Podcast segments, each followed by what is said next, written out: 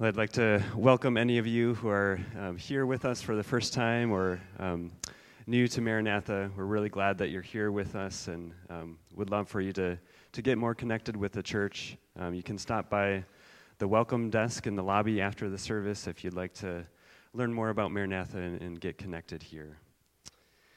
Uh, we have several announcements here this morning. Uh, today is the Pregnancy Help Center's Um, annual Slice of Life fundraiser, um, three to five this afternoon down at the Stardust um, drive-in. And even if you're not planning on attending the event, you can still donate. Um, there's a box in the lobby.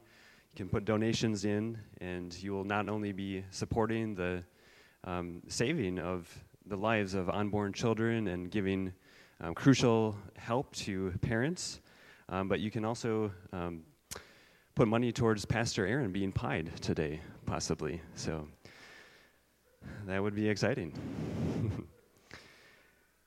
um, secondly, uh, the uh, Soul Garage youth are doing their um, Christmas wreath fundraiser again this year. Um, this gives youth money towards events um, like the, the fall retreat that uh, many of the youth are currently on up in uh, northern Minnesota. Um, as well as also other conferences and events. Um, we encourage you to consider buying a wreath uh, for your own home or possibly to give as a gift to somebody. Um, we also wanted you to be aware, um, contrary to the, the slide that you might see up here, um, the uh, Sunday school class for adults with special needs has been postponed a couple weeks um, due to illness. Um, so stay tuned about when that will begin in a couple weeks. Then many of you are, are likely aware that there are um, more than thirteen thousand refugees from Afghanistan in Wisconsin um, down at Fort McCoy. And as Christians, we are called to uh, treat foreigners and refugees with love and with justice. And Um, I'm going to invite Gabe Vanetta up to share about some particular ways that we as, as a church family can um, help the refugees in our area.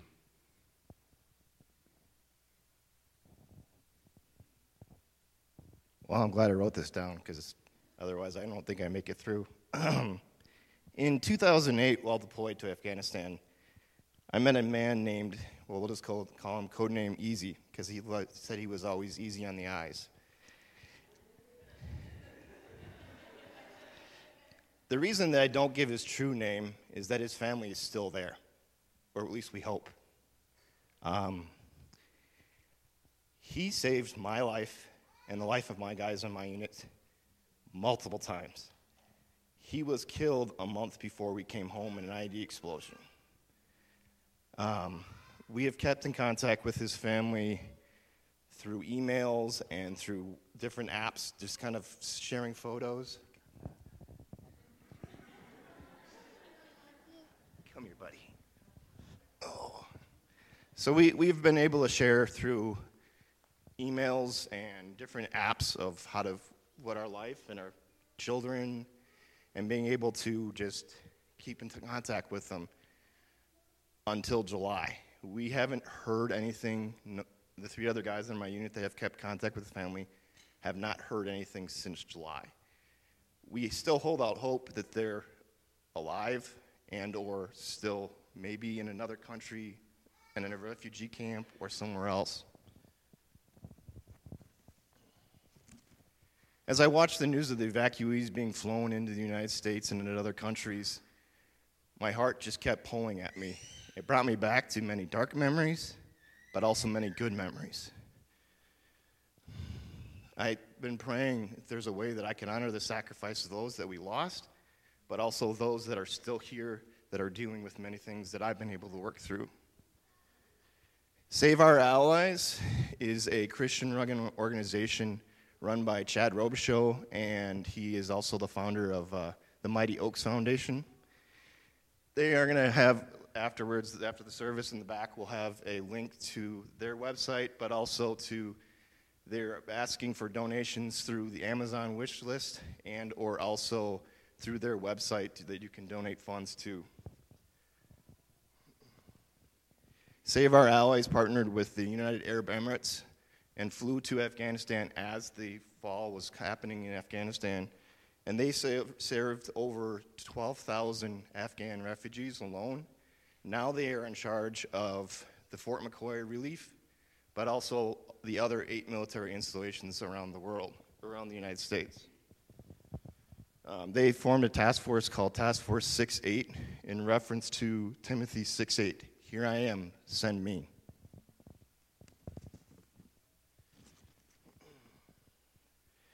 As I followed Save Our Allies, I started following what they were doing, what they were looking for, and they were asking for volunteers. And I'm like, there's no way. I had just started a new job. There's no way that I was going to be able to get off two weeks, even less than that. Where are you going? You going to go back? You going to go back by me?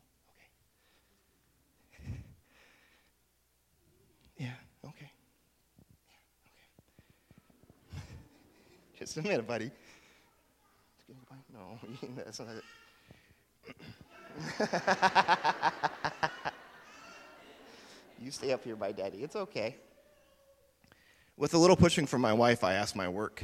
I said, is there any way that I can do this? When I talked to my supervisor, she said, let me ask. Later that evening, the head honcho from my work came to me and said, I wish that we could have more people to volunteer. Go ahead. You have the two weeks that you need. So I am taking two weeks in the mid of October to the end of October to go down to Fort McCoy and work for two weeks dealing and working with these Afghan refugees. I have no clue what I'm doing, but I'm willing. So what I'm asking for is there will be some links sent out on the backside that will be printed out. There's the Amazon wish list, and there's also the Save Our Allies. Um, My recommendation is to go on their website, check it out, see what's on there. But they are more than willing to work with churches and other people, organizations to deal with it.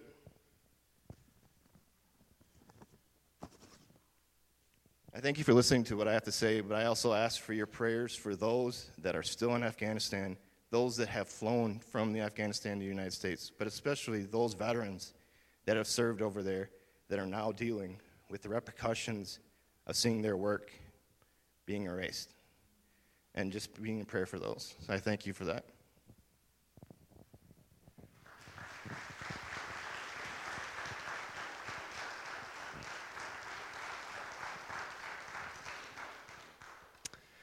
Yes, thank you, Gabe. We appreciate the service that you and others in the military have given to this nation and your advocacy for refugees and um, those who have served. We um, just want to conclude this time um, of announcements with a, a celebration um, before we um, hear the word from Pastor Cody. I um, wanted to take a minute to celebrate um, what God was doing through the neighborhood gatherings, um, the connections that were happening this past Sunday and, and throughout this past week, as there were about twenty different groups um, of you that met in, in homes and a few at neighborhood parks. Um, and I wanted to just highlight and share a few uh, pictures here, and as well as some comments from from the hosts. One person said, it was really wonderful to see a gathering of people who had never met one another before, but will now feel comfortable stopping by on a walk to say hello. Another person said, I would say getting together with people you have never met might seem intimidating, but I felt a total peace about this, and it seemed like something that was needed. Another another person said, we enjoyed getting to know each other better, and the kids played yard games together after supper while the adults chatted.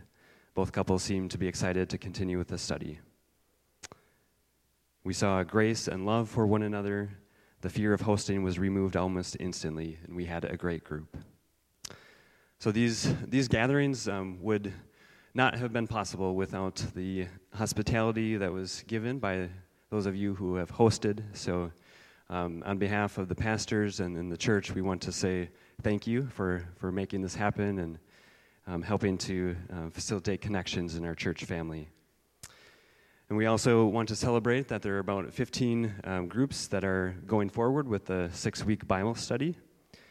Um, if you are interested in a Bible study, but you um, haven't yet connected with a group, or maybe you're not sure if your group is continuing, um, please come and find me um, today, and um, I'll help you get connected with one of those. And just as a reminder to those of you uh, leading Bible study, um, there are more Bible study books available in the conference room um, down that way if you'd like. So with that, I'd like to invite Pastor Cody up as we hear from God's Word this morning. Well, good morning, everyone. Here's a line I'm going to say. It's good to be alive. Amen? Amen. I, Yvonne, you just put your thumbs up. After COVID, you get tired, you're weary, but uh, I'm still in that stage. Thank you for your continuing prayers. I feel weird that every day I just feel like, oh, I should sit on the couch. An hour later, I wake up. I'm just like, what's my problem? But I'm coming back to the planet, I feel like. And, uh, man, just get, grab your Bibles. Let's go to James chapter four. And I'm just, I love how songs have a special way of just kind of ingraining into your brain, and just this, that, that song we just sang, His Mercy Is More. I've just been sitting there just going, His mercy is more. I need it every day. I need it every day. His mercy is more. We're in James chapter four, and just, we finished last week with James six, and I love, Just just briefly here, I wasn't thinking of sharing this, but yeah, it says, He gives us more grace. Oh, we need that, amen? Every day we need His grace. And His mercy is more and more, and just, we are so blessed to be in His Word, and, and I am I'm excited about what happened last week. If you were not here last week, please go online. You did, need to listen to the message and listen to the letter we read to our church. God is doing wonderful, wonderful things. And this is part two of our message from last week. It's just so congruent with what, what James is doing, what we're doing as a church, and I'm excited.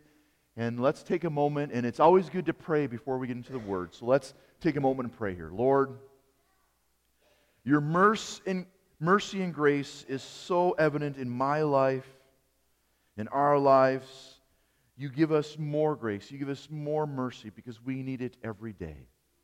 And again, Lord, we pray that you would do your work in our hearts as we look at this passage out of James chapter four, seven through twelve. And I pray you just use us and encourage us through these words as we look at ways to be more like you. God, that's my desire, that I would be more and more like you each day. So Spirit, do your work in a powerful way, we pray. In Jesus' name, amen. Amen. Well, in the last ten years or so, it seems that superheroes have become very popular. Have anyone in this room seen a superhero movie in the last ten years? Okay, either D C, Marvel Universe, whatever you have. I mean, I've, I've seen enough Marvel movies where I could go ten years without another Marvel movie. I'm done with them, but some of you are like, no, we need more of them. But it's interesting that superheroes are popular, but spiritual heroes aren't. You know, we're, we're so into just promoting people that have all these special superpowers and stuff, but they're very popular, but many Christian heroes aren't talked about. And I have many, personally, many people that have helped me in my life to become more like Christ. Raise your hand if you've heard these names before. Charles Spurgeon, anyone? Oh, good. Every preacher who preaches should read some of his sermons and learn to preach like him, but also just feel his heart for people and for God. I'm just, he inspires me in that way. Jonathan Edwards, one of my heroes. One of the brightest men America's ever produced, but also a spiritual giant. George Mueller. Oh, I hope more, I was hoping more hands would go up. Write that down right now. George Mueller. Man, that guy has taught me more about prayer than anyone I've learned except for Jesus Christ. George Mueller. Oh, anything I can read on George Mueller. I may not agree theologically with all this stuff, but man, I tell you what, that guy teaches me to pray. Hudson Taylor. Oh, missions. John Owen. Okay, maybe two. Okay, no one. Okay, two people. I thought so. I thought. Amber Cargis. You heard of Amber? Why are you laughing? Tell you what, I remember it was two years ago we have this thing in Awana, Popcorn with the Pastors, and they get popcorn and they ask the pastors all these questions, and I remember one of the kids raised her hand and said, Can, can women be ministers? And I was, it wasn't that high of a voice, but I'm acting like a little kid. Can women be ministers? And I was like, whoa. One of the greatest ministers on this planet is my wife. Absolutely. She's one of my heroes. And you'll hear more of some of my heroes. In fact, I'm going to probably I'm going to do this now in case I forget. I'm, I have a pile of books back there. I'm going to walk these out. These are some of the writings of my heroes. I've got this library in my office. Take these books. If you don't bring them back, that's fine. My name's in them. If you forget, if you hand them to someone else, great. I want you to get more excited about our spiritual heroes that have walked before us. All right, today we're going to look at our section in James chapter four. I'm going to work on seven solutions. Last week we talked about some of the problems that can ca- be caused in the church. It's a heart issue. And out of that, there can be a tongue issue, which we talked about in chapter three. And now we're going to give more of the solution to help churches and help us as Christians. And we're going to look at seven verbs that we have here. And with each of these seven verbs, I'm going to talk about seven different Christians who I've learned from. Some of my heroes will have some of their quotes on the screen there. Some I'm just going to read. And they displayed that quality and action in a Christ-like way in their life.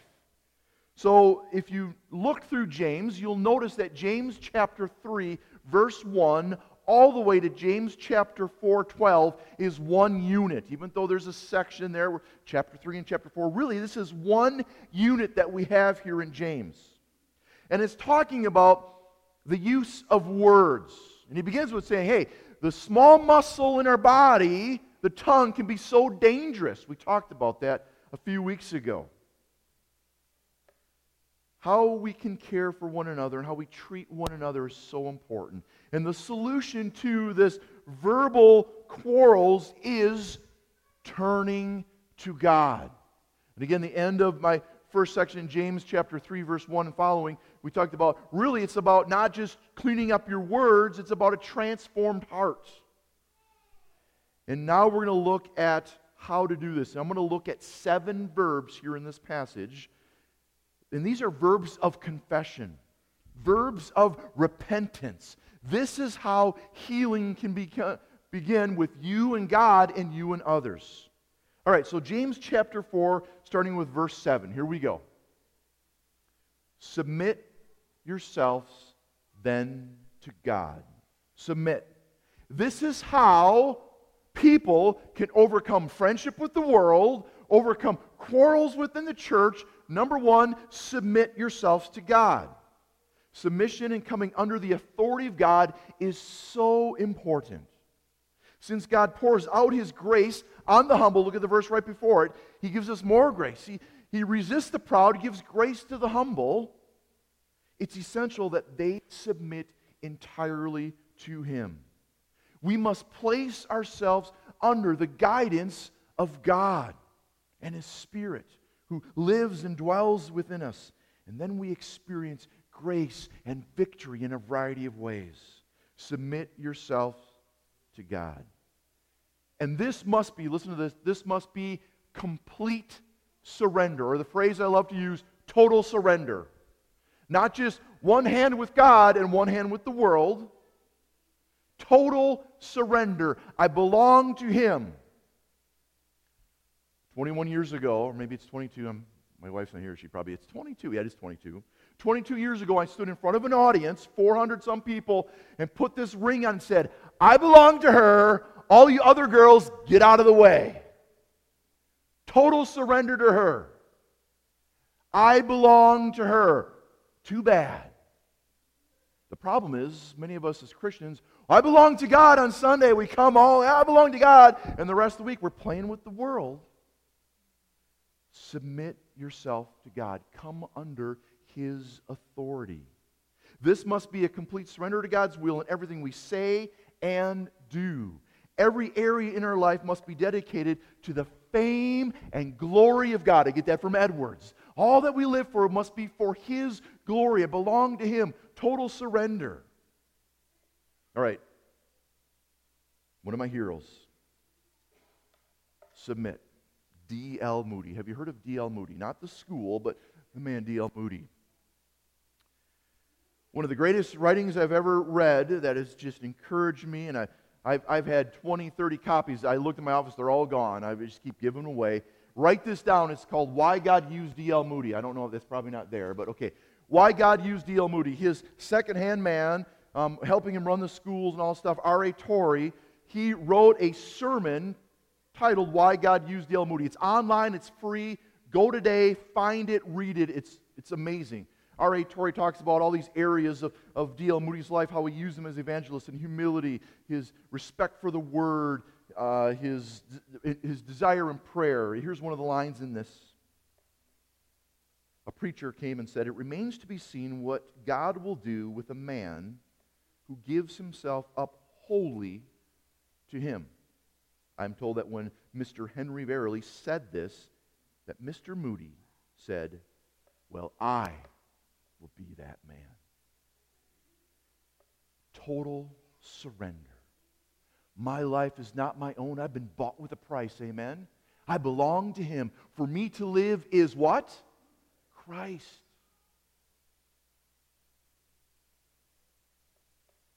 D L. Moody. The Spirit of God does not work where there is division. And what we want today is the spirit of unity among God's children so that the Lord may work. Amen?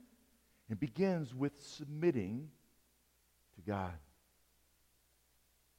Here's a great line. Before we pray that God would fill us, I believe we ought to pray for Him to empty us. Right? It's not my will, but His will. I'm so filled with myself every day when I come in the Word and prayer. It's about emptying myself so He can fill me with Himself. If we make full surrender, God will give us something better than we have ever known before. And we will get a new vision of Jesus Christ. Oh. John chapter three thirty. He must increase, I must what? Decrease. A great many people are afraid of the will of God, and yet I believe that one of the sweetest lessons that we can learn in the school of Christ is the surrender of our wills to God, letting Him plan for us and rule our lives. That's what we should have, right? And I love that phrase, the school of Christ. After we finish James, we're going to have our Christmas season, then we're getting into the book of Mark. And I might retitle what I was doing, The School of Christ, because Mark does a great job of all the Gospels, helping his disciples realize this is what it's like to live as a disciple of Christ, the School of Christ. I love that. We must have a Christianity, this is D L. Moody again, that has in the principle of self-denial.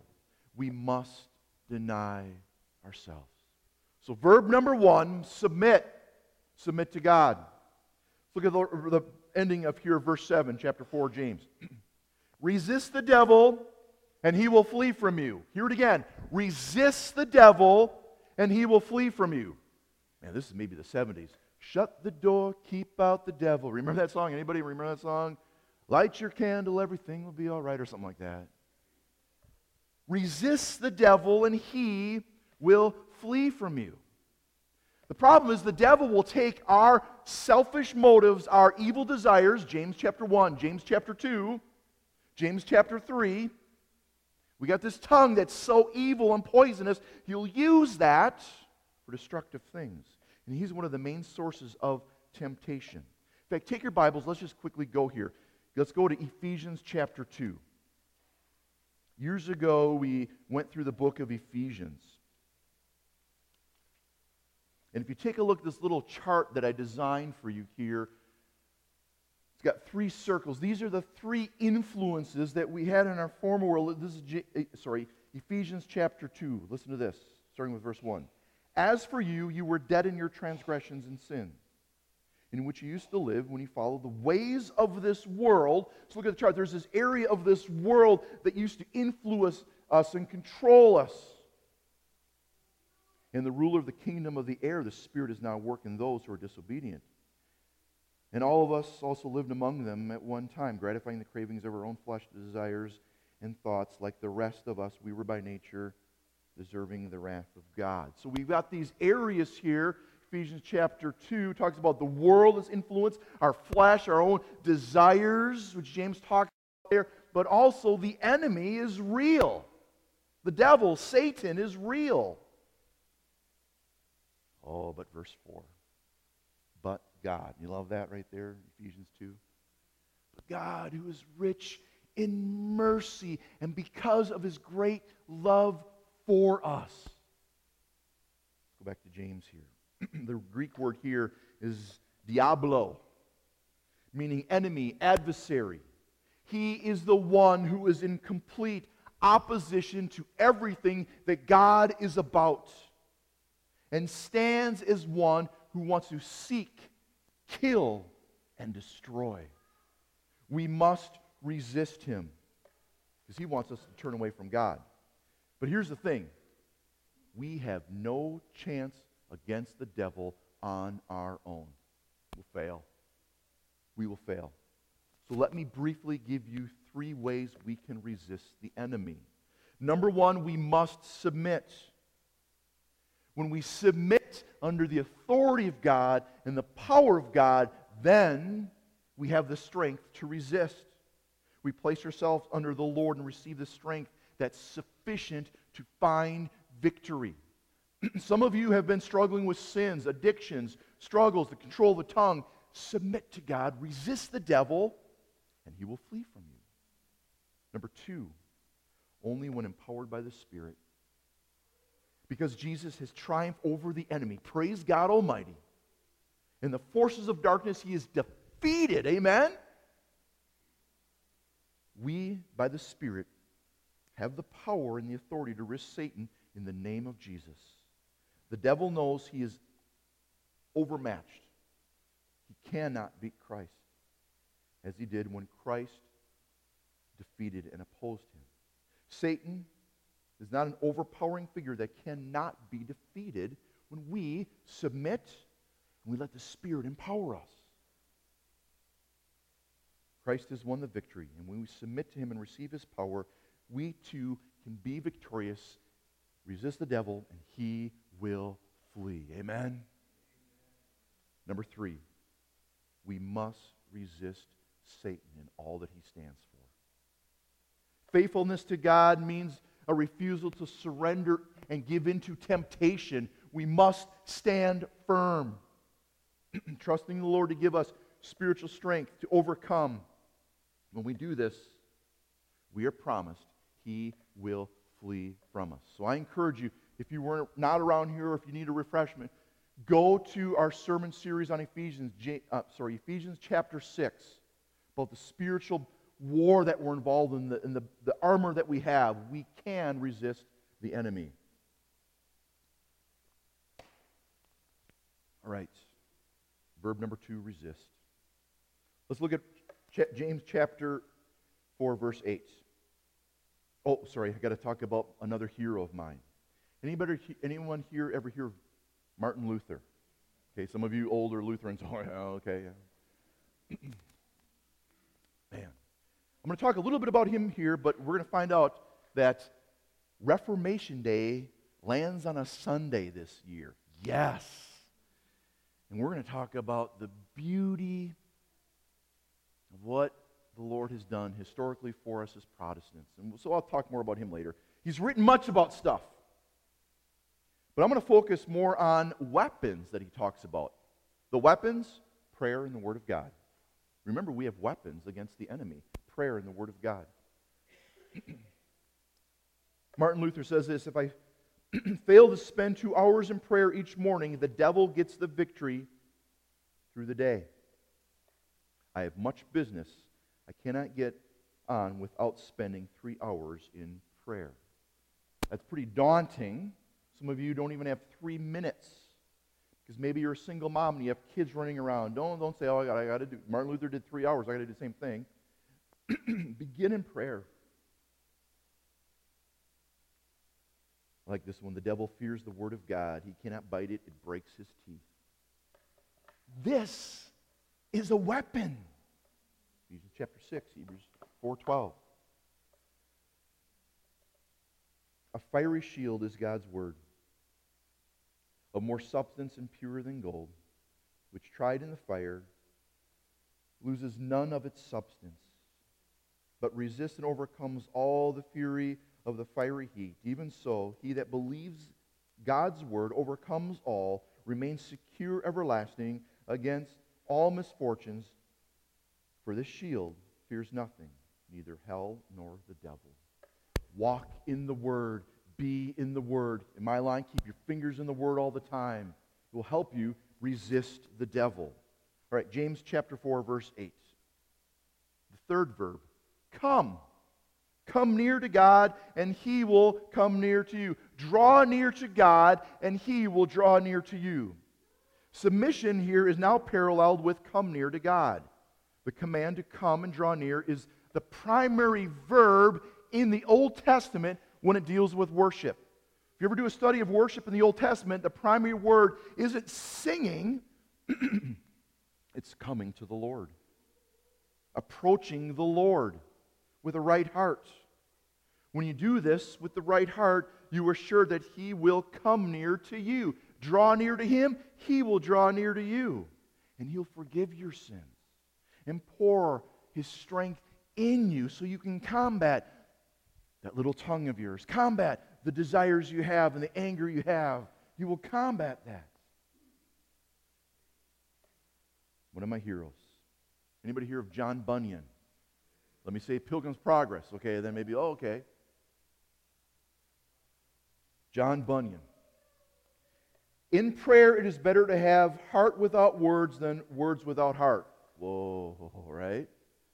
We come with our agendas, we come with all our stuff and go, okay, God, here's what I want you to do for me today. You're a great vending machine in the sky. We do all our stuff. When's the last time you've come just empty and broken and said, God, I need you? He who runs from God in the morning will scarcely find him the rest of the day. And here's from Pilgrim's Progress. Drawing near to God. The hill, though high, I covet to ascend. The difficult will not me offend. For I perceive the way of life lies here. Come, pluck up your heart. Let's neither faint nor fear. Better through difficult the way to go than wrong, though easy, where the end is woe. Again, I encourage you, we have extra copies possibly, Aaron, of Pilgrim's Progress. Grab that, it's great. We now turn to specific basis of drawing near to God in repentance. The last part of verse eight. Wash your hands, you sinners. Purify your hearts, you double-minded. Wash and purity is here, holding the meaning of repentance. I'm dirty, I've got stuff going on. I need to clean my hands. So I thought through this. Hands represent action. Heart represents attitude. So we have to have the right attitude and the right action. Not just the attitude, but there must be action to it. It's not just like, okay, hands in my pocket. Okay, Lord, I repent, but you're going to do nothing about it. You must clean up your life a little bit if it's dirty. Here again is Old Testament language from the purity laws. We need to get our actions and thoughts right with God before we can truly begin a life of submission and obedience.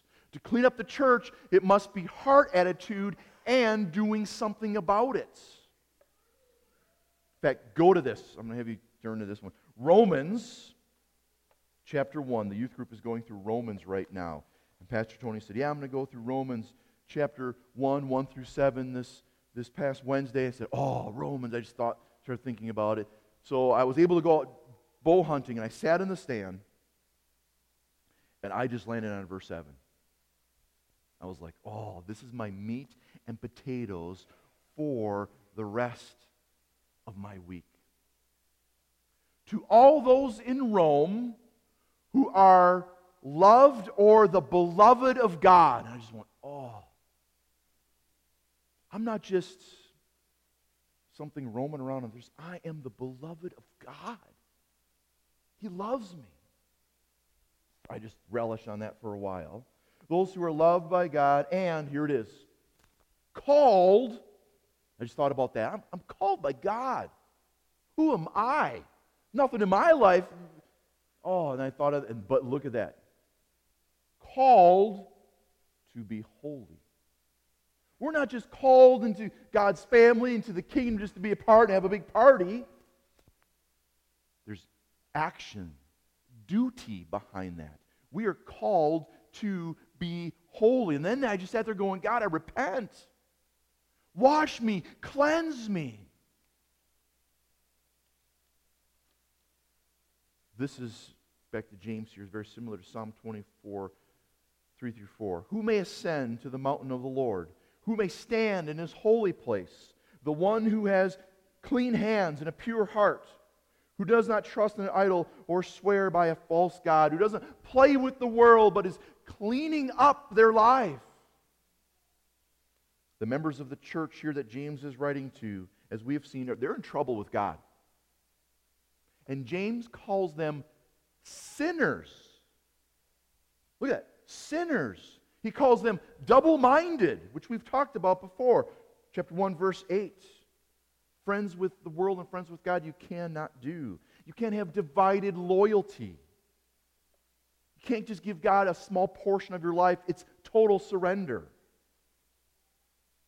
Stop your combative actions with one another and your proud attitudes. Be humble. Wash your hands. Purify your heart. As I thought through this, I thought there's many Christians in the history of Christianity that talked about this topic, so I thought, let me bring one that, that maybe you've maybe heard of, but Augustine. Has anybody heard of Augustine's Confessions? I remember when I was in grad school, we read just a part of it, so I thought, let me, I got the whole writing of it. Man, it's profound. They wrote differently back then, at times lengthy in certain areas, but the first three chapters, wow. Let me then confess what I know about myself and confess to what I do not know, because it sounds like a tongue twister here, because I know of myself, I know only because you shed light on me, I was in mis- misery. You called and shouted and burst my deafness. You flashed, shone, scattered my blindness. Your breath smells, and I drew in breath and panted for you. I tasted and hungered and thirsted. You touched me and desired for your peace. When we come to the Lord, He sheds His light on our brokenness, our misery, and then He gives us and imparts life. James chapter four, verse nine. Grieve, mourn, and wail. Change your laughter to mourning and your joy to gloom. You can neither surrender to God nor resist the devil until you have mourned over your moral failure and spiritual faithlessness. These three words are very synonymous to each other. From the changing of the heart attitude, you then also must change in actions, and it might be expressed in crying, in mourning, in wailing, in outward expression. When you realize the effects of your envy, your pride, your selfishness, your worldliness, it should come out in tears at times. This verse expresses the emotional remorse and points forward to the drawing near of repentance as an essential part of submission. We must have remorse. And that's what I was caught up into in Romans chapter one, seven there. This is a powerful call to public sorrow over sin. And I hope last week you realized the beauty of what Maranatha is going through as we publicly say, you know what? We're struggling. Let's pull together and pray together in humility. Let us admit sin when it has taken us away from God. Like the words of Jesus in Luke chapter six. Blessed are you who weep now, for you will laugh. Woe to you who laugh now, for you will mourn and weep. What, what are my heroes? Again, I'm drawn to the Puritans. grieve, mourn, and wail. George Fox. Anybody hear of George Fox? That's probably not many. That's, that's okay. Listen to this one. He says, I had great trouble and temptation come many times upon me, so that when it was day, I wished for night. And when it was night, I wished for day. I was often under great temptations. I fasted much. I walked around, uh, abroad in solitary, um, solitary places many days, and took my Bible and went to the, sat in the hollow trees in lonesome places till night came. And frequently in the night walked mournfully about by myself, for I was a man of sorrows and times of the first workings of the Lord in me. When you have sin, deal with it. You might weep and mourn when you see the holiness of God.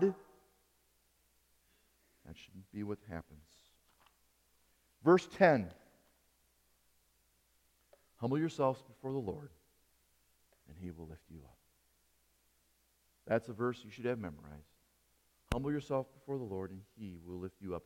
We have too many prideful people today in this world. It's embarrassing. The people we put on pedestals, whether political or in Hollywood or hero sports pe- sports people, they're just so full of pride. Pride and arrogance. And here it is. The best way to develop humility is not take a whip and beat yourself, crawl around in the dirt and lick the sand. Here it is. Listen, the best way to develop humility is to sit at the feet of Jesus. Amen? Sit at the feet of Jesus. And I'm pumped to get into the book of Mark. Listen to this out of Matthew chapter eleven. Here's a description of Jesus. He was called meek and lowly. Matthew chapter twenty-three, twelve.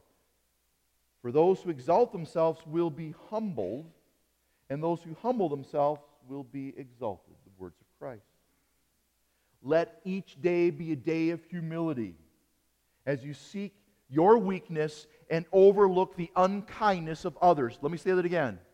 In humility each day, seek and re- be real with the weakness that you have and overlook look the unkindness of other people.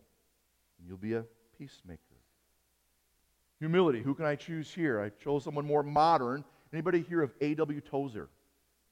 Oh, I can't wait for you. I, grab a book on the way out. So I've got a couple Tozer books in there. For the Christian, humility is absolutely indispensable. Without it, there can be no self-knowledge, no repentance, no faith, no salvation. We must return to the New Testament Christianity, not in creed only, but in complete manner of life as well. Separation, obedience, humility, simplicity, gravity, self-control, modesty, cross-bearing, these all must again be made part of the total Christian concept and carried out in everyday conduct.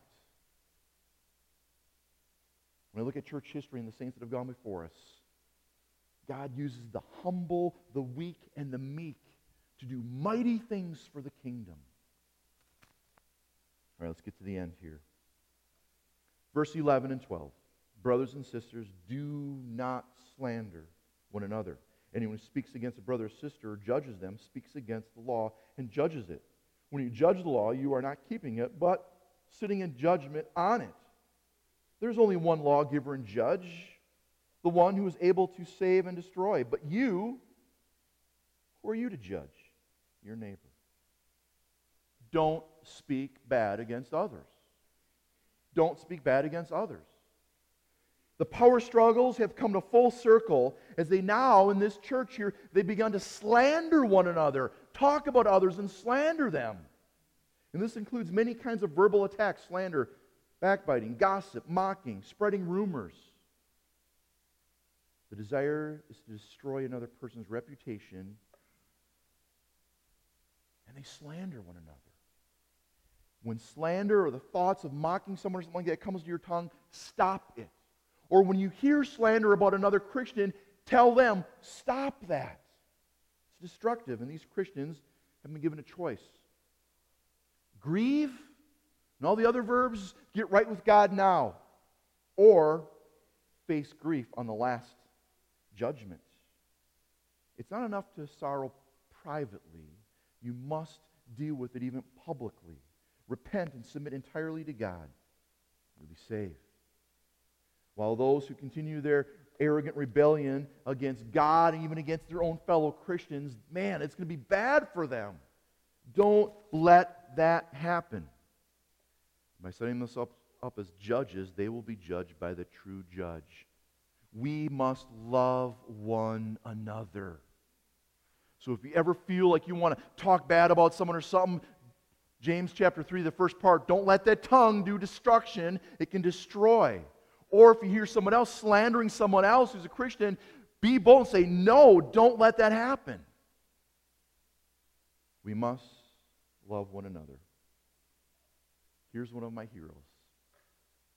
Take a look at this picture. Tony Nord. I had to find an old picture of him. Two weeks ago, I'm tired here, when I was in COVID, he gave the message on love. Remember that? He gave so many examples of how not to do it, but how to do it. This is one of my heroes. You know what? He's one of my pastors, too. And October is Pastor Appreciation Week, and it's kind of great that each of our pastors will be gone throughout the on one of the given Sundays, so I'm going to brag about them when they're gone. We are so blessed to have this man part of our lives, amen? And some of you have kids and families, you're just like, I know. He loves our families because he loves God. One of my heroes. One of his main priorities and goals is that our youth group would be the greatest loving youth group in all of northwestern Wisconsin. And we've done that. All right, let me close with this here. Don't speak bad. I had to think of other of my heroes. Maybe hear of Elizabeth Elliot. Cruelty and wrong are not the greatest forces of the world. There is nothing eternal in them. Only love is eternal. We must be known and be characterized by people of love, not slandering and gossiping and, and saying malicious things against other Christians or people. We must be known as that guy's a lover, that lady's a lover. She's written a lot about that. This love of which I speak is slow to lose patience. It looks for ways of being constructive. Use your tongue to encourage and, and and bring construction to others. Love is not possessive. And again, she's leaning here on uh, First Corinthians thirteen. Love is not anxious to impress or does not cherish inflated ideas of its own ideas. Love has good manners and does not pursue selfish advantage. Love is not touchy. It does not keep account of evil or gloat over the wickednesses of other people. It keeps no records of wrong. On the contrary, is glad with all good men when truth prevails. Love knows no limits of its endurance, no end to its trust, no fading in its hope. It can outlast anything. It is, in fact, the only thing that stands when all else fails. So, in conclusion, we have seven verbs given to us here. How to clean up your life, how to fix things up, follow these seven things. And it begins with submitting to the Lord. And I encourage you, if you've never had total surrender, today is the day of total surrender. And out of that, you'll be humbled in many ways and seek humility as a great morsel of life. And you'll weep and you'll draw near to God and you'll, you'll clean up. And then you'll be pouring out and oozing love. We must love one another more and more. That's the beauty of it. Let's pray. Father God, we come before you, and I even think of my own life, my own heart. There's so much that I, I, I need to learn from you, Lord, and I'm so grateful for these saints, these men and women that have gone before us to struggle through the same things we struggle with, and they've written things down, and they've given us examples of their own lives. Lord, teach us to be more like you. And above all, Lord, you walk this sod, this earth, and you gave us the example how to love one another, how to be humble in heart, how to come before you, and you cleanse us, you empower us to resist the enemy because of your Spirit, your victory on the cross, the weapons of the Word, the weapons of prayer. And we as a church corporately right now, we surrender to you, and we ask that you do mighty, mighty things, we pray. And this we all together say, amen. Amen. Stand and join us in our last few songs.